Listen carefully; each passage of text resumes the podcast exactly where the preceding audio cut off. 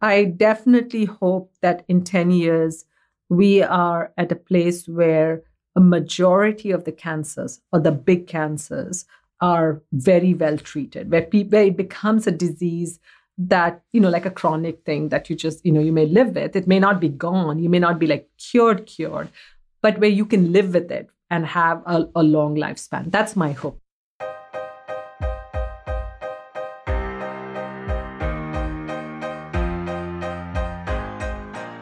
If you've ever wondered what separates top performers from everyone else, you probably discovered it is just a couple differentiators that determine wild success from average results.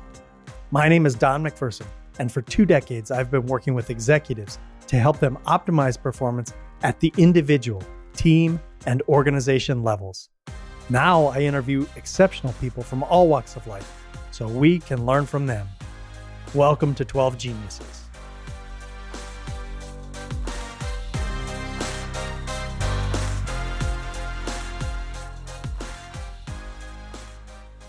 This is the best time in human history to be alive. One of the reasons for that is the incredible advancements in medicine. There are few things in life more frightening than sitting in a doctor's office and being diagnosed with a life threatening disease like cancer. Just under 2 million people in the United States will receive that diagnosis this year. Fortunately for those patients, there's an incredible army of scientists around the world developing new treatments to extend their lives and cure their disease. Today's guest is one of those scientists. Sara Kenkare-Mitra is Senior Vice President of Development Sciences at Genentech. In this episode of 12 Geniuses, Sara will share her story of how she came to America from India, how she rose to lead one of the most important pharmaceutical research teams in the world, and how we are doing in the battle to cure cancer. Sara, welcome to 12 Geniuses. Can you start by telling us about where you grew up, what it was like in India when you were growing up, and how you came about to move to the United States. Sure. Yeah, so I grew up in a city that's actually very, very well known. It's uh, the city of Mumbai. In those days, it was called Bombay.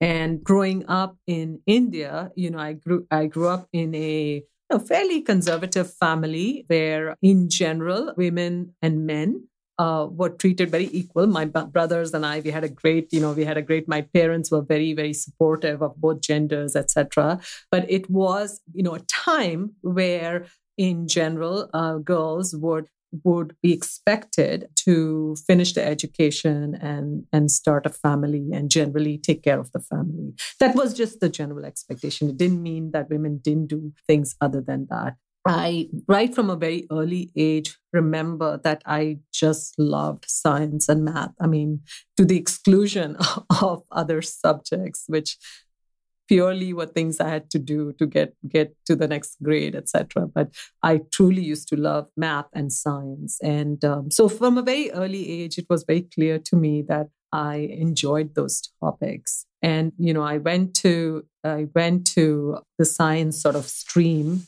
in college. And then I actually was interested to become a physician and to, you know, become a doctor, but I didn't go to medical school. I ended up going to pharmacy school. So I went to pharmacy school and I got a great education in, in pharmaceutical sort of sciences. It was very clear to me that that was not sufficient. I wanted to go further. I wanted to do research. The the number of institutes that do research in India, at least at that time, was not very high. And that's when I decided that I needed to look outside of India and ended up coming to graduate school here. How old were you when you came to the United States? I was 21 years old when I came to the United States. And you came from, you went from Mumbai to Austin, Texas? Mumbai to Austin, Texas to be honest, that my parents were not very sure about this journey of going to the US. Looking back, I understand. You know, I was quite young actually when I started the application process. Unlike today, where we didn't have the internet and you know the connectivity issues were not there i was a girl they you know they they just couldn't they, it wasn't clear to them that this made sense. And so i had to work through a lot of negotiation with them to to let me go which included if i had a scholarship if everything was covered i would be able to go. And luckily i got i got into about three universities with a fair amount of scholarship where i wouldn't have to pay any any money of my own. And one of them was the University of Texas at Austin. My parents agreed at the end because I, I had a teaching assistantship and all my fees were covered. And I also got a scholarship to travel. So I didn't have to really look for additional funding or loans and things like that. Did your father have the same reservations that your mother did, or were they different? They both had reservations. My father had traveled outside the country for his job. So he had sort of you know been to europe etc and while on one hand he he liked he realized that i would probably get the education i wanted and you know he knew i i had the potential. He also feared feared for me to you know leave the home. It was the first time i was leaving home. I hadn't even lived outside my home. So so yeah they were very nervous about it. And when i came to the us i mean i could barely speak with them for like 5 minutes every week you know once a week. And so it it was a the first 6 months were very challenging. Can you talk about the culture maybe shock is too strong of a word, but the cultural differences moving from Mumbai all the way to Austin? The cultural piece that was different that I really enjoyed is just the freedom to do things, you know, the the ability to really question things. I think India in general is a very old historic culture. Therefore, there are things you do and things you don't do and things you just don't question. You know, there are rules of how you live and what you're taught as a child. It's not like those rules don't exist here, but you can question them. And for me, that freedom to just question and find myself and what's right and what I enjoy and what's correct for me was unbelievably liberating. Moving from one culture to a radically different culture must have trained you to be resilient. How has the resilience helped your success? Particularly in this industry, you know, I work in the pharmaceutical industry. Most drugs that become drugs or become medicines usually have a life cycle of around 14 years or so some of them never even get into this life cycle. They they are gone maybe in the first year or two. But those that become successful take a very long time. And so i always say that it's an industry of guts. It's an industry of resilience because it takes a very long time to make a medicine. And you know if you do not have that resilience you will give up. And so in some ways i feel like that trait of, of resilience kind of resonates really well with my career of what I do. And it's it sort of comes handy in my day-to-day work, comes handy at those times where I'm feeling like, wow, this this is never going to happen. We are never going to move there. And it's that trait of resilience, which is really getting up, dusting yourself, and just moving. That's been very, very handy for me. Let's talk about Genentech a little bit. We're sitting here in South San Francisco in your office. You've been with the company for 20 years. What's been your career path? How did you get here? You know, my coming to Genentech was completely by chance. I actually did look at Genentech at the beginning when I was a student at UCSF. I was very interested in Genentech. I'd heard about it. It was here, it was founded by people from UCSF. I came by, met a few people, but you know, didn't like nothing came out of it. It was just a curiosity. I then moved on to do a fellowship in clinical pharmacology at UCSF. It was towards the end of that fellowship and a couple of years later that Herceptin, this drug, got approved at from Genentech. And all through my pharmacy career, I'd studied a lot about small molecules and I'd never really learned anything about antibodies and you know these macromolecules.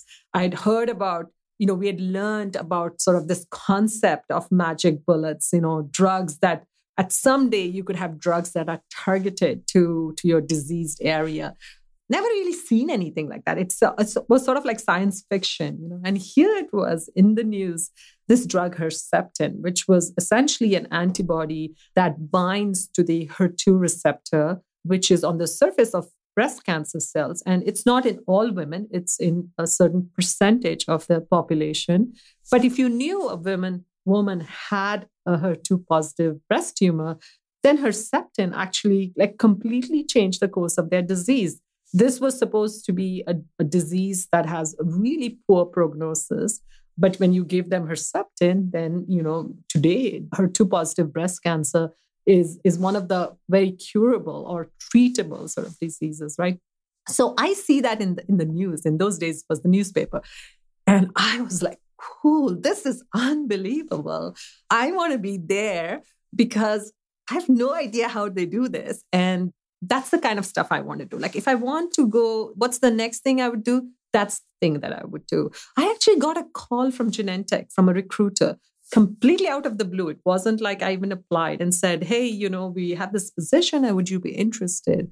I just hopped on it. I said, I'm going to come and interview for this position. And that's how I got my job at Genentech. It was as a scientist. I started as a scientist. So you were an individual contributor at that time. Yes. And then how did you progress from there?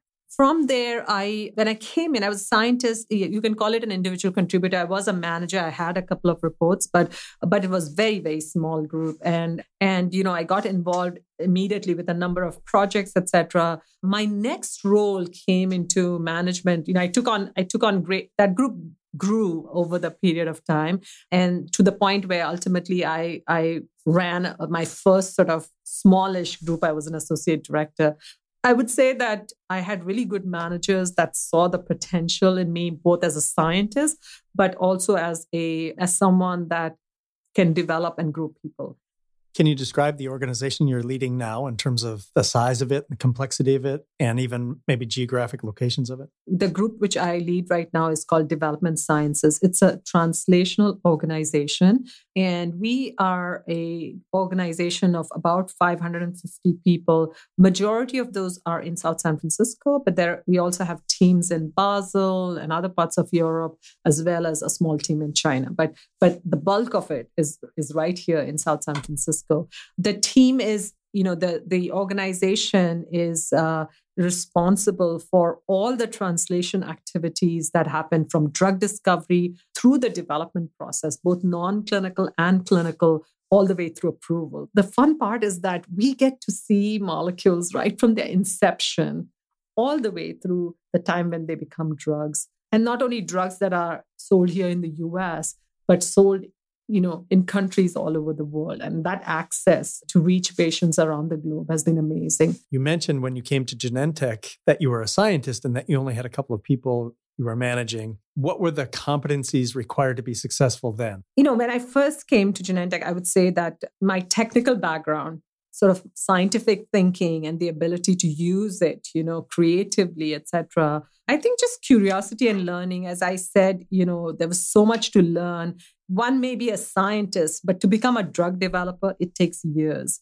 And really applying your scientific thinking to drug development, you know, I still had a lot of learning to do. So, but I brought my scientific thinking, I brought my sort of curiosity and ability to learn and, and just the sort of the technical knowledge that I had to the table.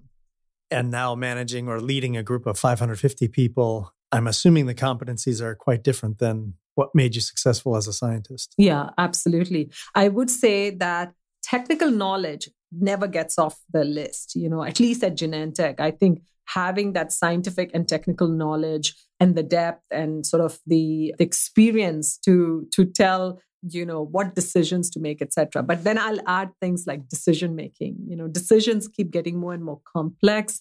They get decisions get bigger so the impact of those are much greater.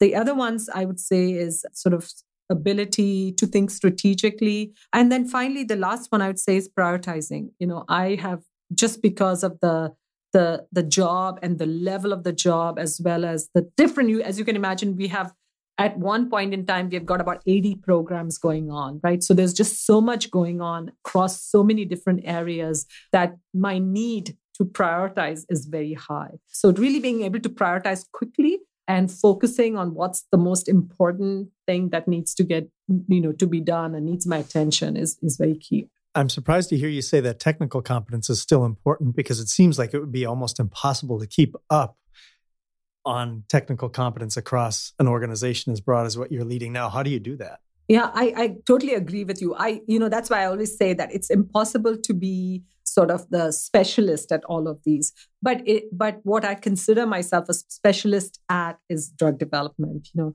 and you do that through experience. You do, do that through continuing to read and keep up with what's going on in the external world, learning from, you know, other industry counterparts, studying up and continuing to do that. I think that's the way I keep up. You've accomplished a lot in your career. What one or two things stand out most that you're most proud of?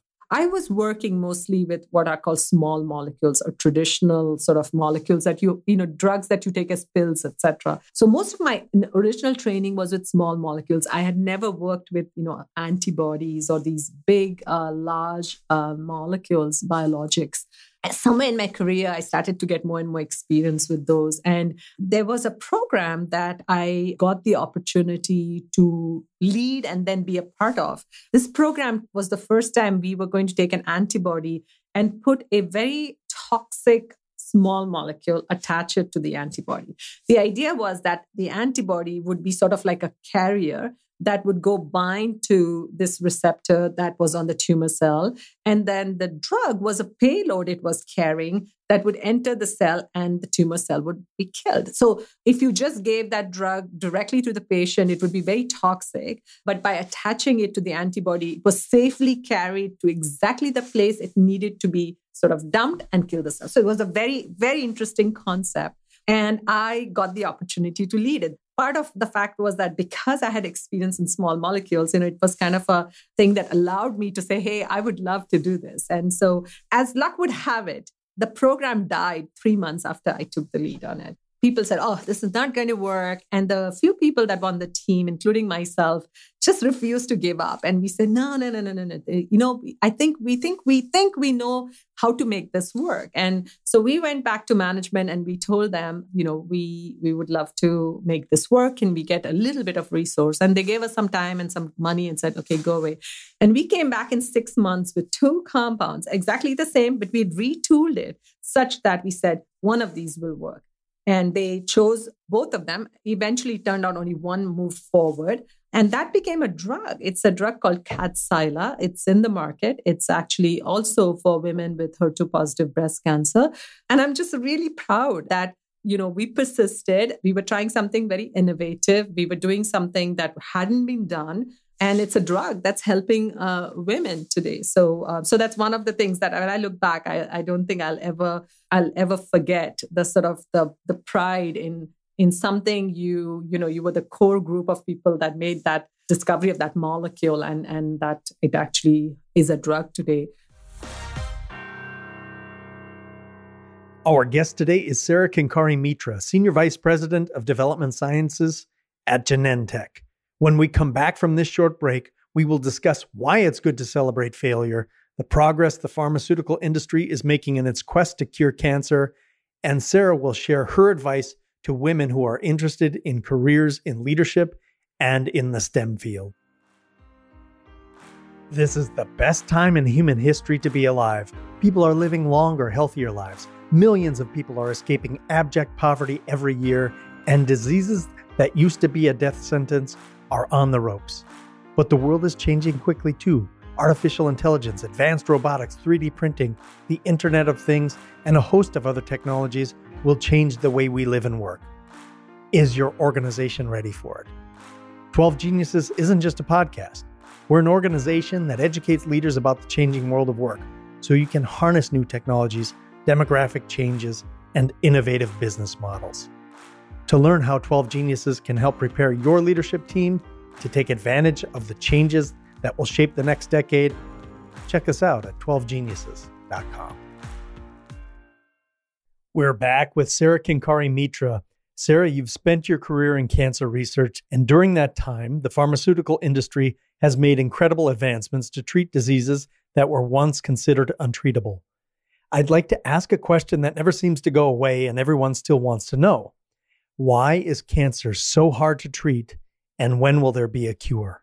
Firstly, I don't think that the biology of cancer is fully understood. We've made a lot of progress, but there's still, every time a drug is introduced, we still realize there's stuff that we just don't know, you know, and there's incredible advances happening in technology, etc. Where I believe that, you know, we've the pace has has grown. So it's it's like we're learning faster, but we still don't know a lot. So that's number one. Number two is that cancers tend to just like uh, you know um, hiv etc they tend to mutate so you may think you've you've you know got a treatment for cancer and and next thing you know comes back with a mutation that's you know that's completely different so i think part of it is uh, the ability to figure out the right cocktails and know that that was the whole reason for the cancer, which we we still we still are. Uh, there's time for us to understand that. Do you see any treatments that are on the horizon that would be game changers in terms of treating cancer? Well, you know, there's a whole paradigm shift that's happening. This whole concept of immunotherapy, and the whole idea that you know we've known for years that the immune system you know has a way of surveying the body and keeping you know cancers uh, in check and that at some point that kind of the brakes on that are removed and then you know your cancer tends to grow. And so the idea is that find ways to make your own immune system more powerful in killing the cancers so that's sort of the, the sort of the layperson's way of saying there are some really cool ideas that are going on right now, even at Genentech and other companies, such as personalized vaccines, where we can actually take each person's tumor, look at the, the neoantigens or the new antigens that are cancer specific antigens that are on that tumor, and then make a vaccine very specific for that tumor. So, I mean, I, this gets as personalized as you can imagine and find a way to see if that person's immune system, which is targeted now, for that their own personal tumor could take care of it. So there are it's not a straight path. We don't know what will work and what won't. There's still going, going to be a lot of retooling and iterations here. But this idea of immunotherapy is certainly one that excites me. We talked a little bit about failure, and one of the most fascinating aspects of drug discovery is that scientists fail, and they fail a lot. Can you give us an, an idea of how many failures it takes to make an important discovery in pharmaceuticals? 10%. If you take the entire cycle, only 10% of what you start with will ever become a drug. So oftentimes, you know, when we have failures happen, we want to, you know, we want to fail, but we want to fail early. So all the work that we do is to figure out can we fail in the early stages, you know, the preclinical phases before we ever go into patients. And if we go into patients maybe as early, but not like in a phase three, which is the, the final stage, the big trials that happen, our goal is to fail fast, you know, fail early, we are going to fail. Our failure rates are probably one of the highest in any industry, and and uh, but you know we learn from every failure, and each failure teaches us something that that helps that same program or different programs. What advice do you have for leaders outside your industry to help them use failure within their teams for learning opportunities? Yeah, I, I would say, I, you know, it's it's a still a very humbling process, right? I still have teams that really struggle when their molecules fail, and particularly if they fail late, it's it's very challenging. You know, we try so firstly learn from failures. So you know, doing lessons learned and and sharing those as much as possible also celebrating failures. Something i learned along the way is that you really need to we oftentimes you know we're a winning culture so we often give big kudos and emails go around way to go for things that worked. But when something doesn't work we generally send like oh it didn't work but nobody there's like pin drop silence at that point. And so what we've done is we've tried to have always a similar celebration we'll have like a nice champagne celebration for the team that had the failure because um, they they still did an incredible job. They learned a lot, and we encourage those lessons learned and and and things for them. But we celebrate the fact that they got it to this point, and there's a lot of learning that they can take back. You know, it's people get up. It might be a week where they're down, but once they're once they've gotten past that, they they get up and get going again because they know they've learned a lot. I've learned that you practice meditation, and it seems like it's becoming one of these things that's very popular among leaders these days how is meditating making you a better leader? What it does for me is that it it helps me calm down when there's so many things in my head at the same time, which is generally the case. I'm thinking about at least 10 things at one time. And I, you know, given the pace at which we run these days, you end up not being very thoughtful and mindful about what you do. I don't like things that way. I want things to be, I want to know that I'm really paying attention to, to things that are important. And so I found that when I meditate, I tend to, it's like everything, it's like snowfall, you know, everything just kind of settles. And then the real important things become very clear to me. And that doesn't take more than five minutes of meditation. Over your career, has being a woman been an advantage in any way? So I don't think it's an advantage as much as because I most of the skill sets that we have, I don't believe that they are female skill sets or male skill sets. I believe we have all have a range of skill sets and then we grow them based on our experiences and based on things that we go through, etc. So I, I I don't think being a woman has been an advantage. Any disadvantages? You know, at a part at a time in my career, I noticed that there were some things that I would do, which or not do, which probably came from being a woman or a young girl and also additionally growing up in a country with a different culture. So, for example, really being bold about speaking up, feeling comfortable in a room where everybody's talking to really, you know, make sure your voice is heard. Those were things that as a woman in general i found women to struggle with those issues. And then particularly if you take women from cultures where they were told you know you shouldn't be heard etc becomes more challenging. So i definitely had things that i had to they worked against me and i had to overcome them. It was less about the environment and more about just just being a woman that was had grown up in a different culture how did you overcome them uh, by being very thoughtful about them. Uh, it's a self awareness. It's a self awareness, and and uh, you know, I did take a little bit of coaching at that time, specifically on these on these items, so that I learned how I do things. I didn't want to completely modify my style. I've never tried to do that because it is important for me to stay as authentic as I am, but see if there were tweaks that would enable me to to come at it differently. What advice do you have for girls or young women who are considering a career in the STEM fields? I would say that the one piece I notice because I mentor a lot of kids is tenacity and resilience is important. Patience is important. It is not a career you get in quickly and have quick rewards. You have to learn to stay for the long term. Yeah, that's that's quite evident with 90% failure rate, right? You have to be resilient. There probably have been plenty of times when you were the only woman in a room full of men. This is a situation that might be intimidating for women early in their career. What advice do you have for them as they face this situation? Yes i so i have been particularly as i became more senior in leadership that was when i started to notice that i would be in a room where i would be maybe one of two women or sometimes just the, the only woman in the room. I would say in the beginning i would feel quite intimidated and i also learned later on in, in life as you know we've been doing a lot of women in science kind of initiatives that's a it's a minority effect. So it could completely reverse. So for example if you were the only man in a room of, of full of women you would feel equally you know intimidated and conscious. It's just a it's not whether it's a male or a female. It's because you're the minority in that room that you feel that way. So one is just understanding that like made that different. The second thing is you know when i when this first happened there was i noticed that there were stylistic differences between the men in the room and myself and and you realize initially i thought about well how do i want to be in this room such that i'm an equal participant in a room? So i made that a very thoughtful i spent a lot of time thinking about it. One of the you know many women might say oh just just just change your style and to be a little bit more masculine etc i was not very comfortable with that. I really believed that my style was the right style for me. So i decided that i wanted to keep my style as authentic as it was but just tweak it as i as i said earlier tweak it such that i'm heard.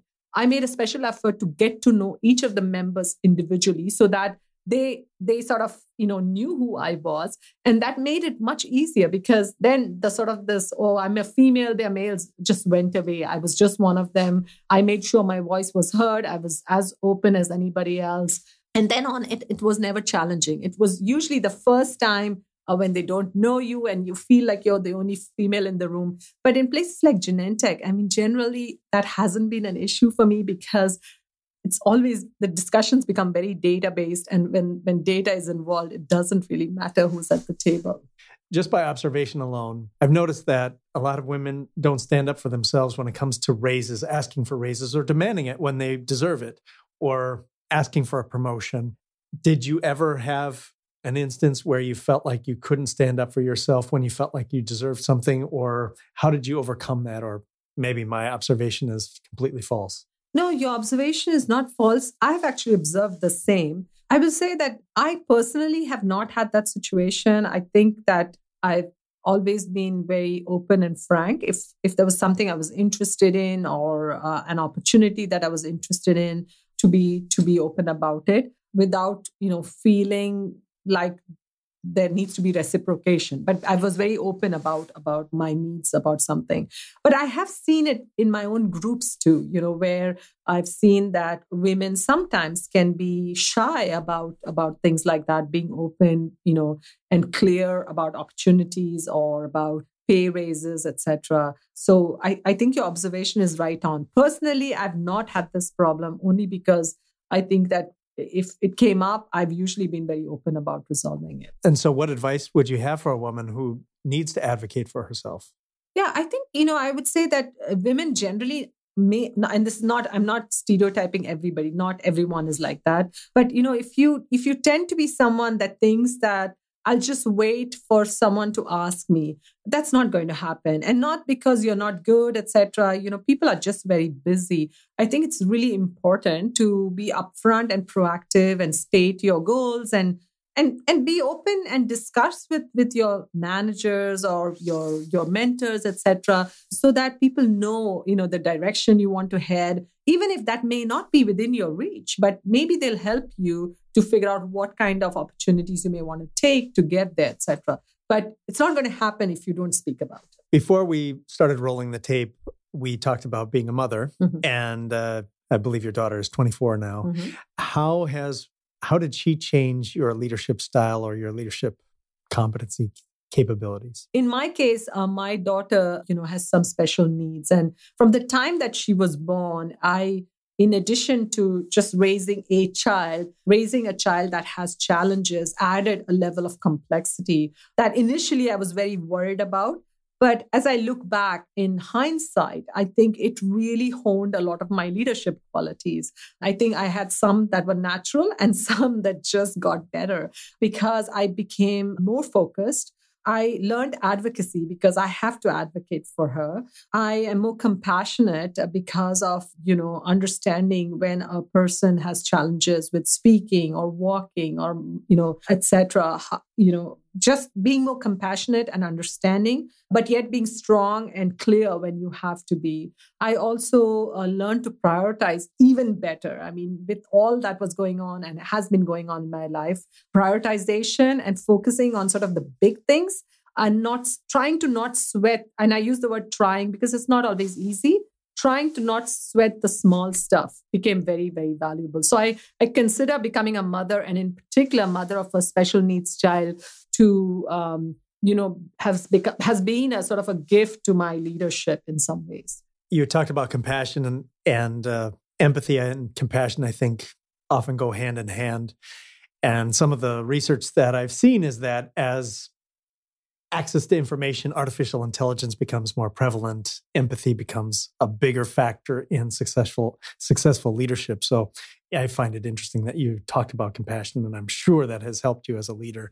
Uh, one of the things that I would imagine is that you know when you think about scientists, they you don't necessarily think about compassion and empathy going hand in hand, but maybe you could talk a little bit about how empathy has influenced you, influenced your leadership capabilities being a leader in any profession requires empathy. In the healthcare profession in particular you know i think that empathy goes even beyond your group because you're when you're thinking about data it's not just any data it's a patient's data. So empathy also plays a large role there because i for myself speaking for myself when i'm sitting at any decision making committee i also keep the patient in mind. It's not just about the scientific data that I'm seeing, but to remembering that it's connected to you know someone's life and some patients and the sort of the immense sense of responsibility that brings when you're at that table.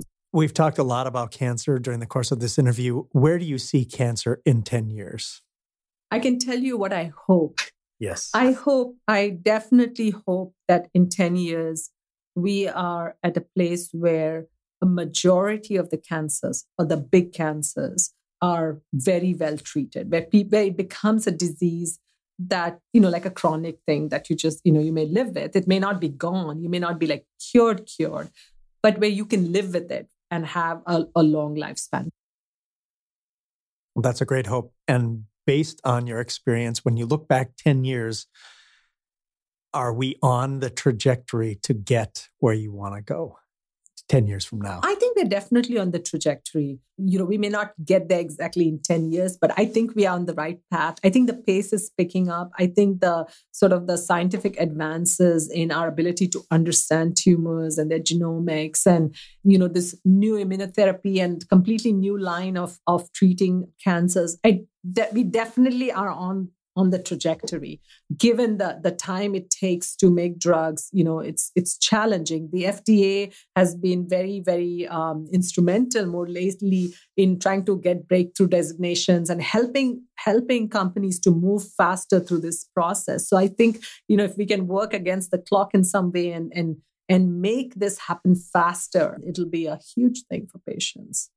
Last question for you. If you were to meet someone diagnosed with cancer what words of encouragement would you have for him or her?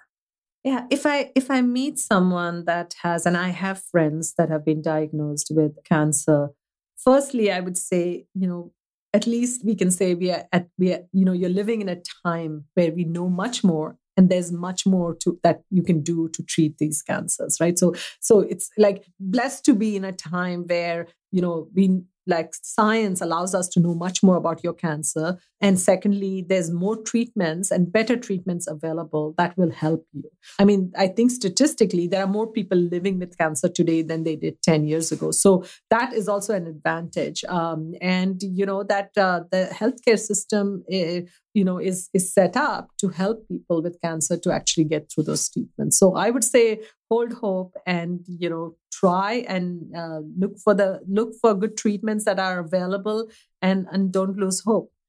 Where can people learn more about you or about genentech for genentech they can go to www.gene.com and certainly they can learn about me either on the gene.com website or um, you know on on the internet i guess I, I know your presence is available on, online because I've read a lot about you in preparation for this for this interview. Sara, thank you for being a genius. Thank you. Thank you for listening to 12 Geniuses. Your time is precious and we truly value it. To help continually improve the show, send us your feedback or guest ideas to future at 12geniuses.com. This show couldn't come to you if it weren't for a group of exceptional people. Special thanks to Tony Gordon, Jay Ludgrove, and the rest of the team at GL Productions in London. Finally, if you want more information about how we can prepare your leaders for a rapidly changing business world influenced by shifting demographics, new technologies, and innovative business models, go to 12geniuses.com.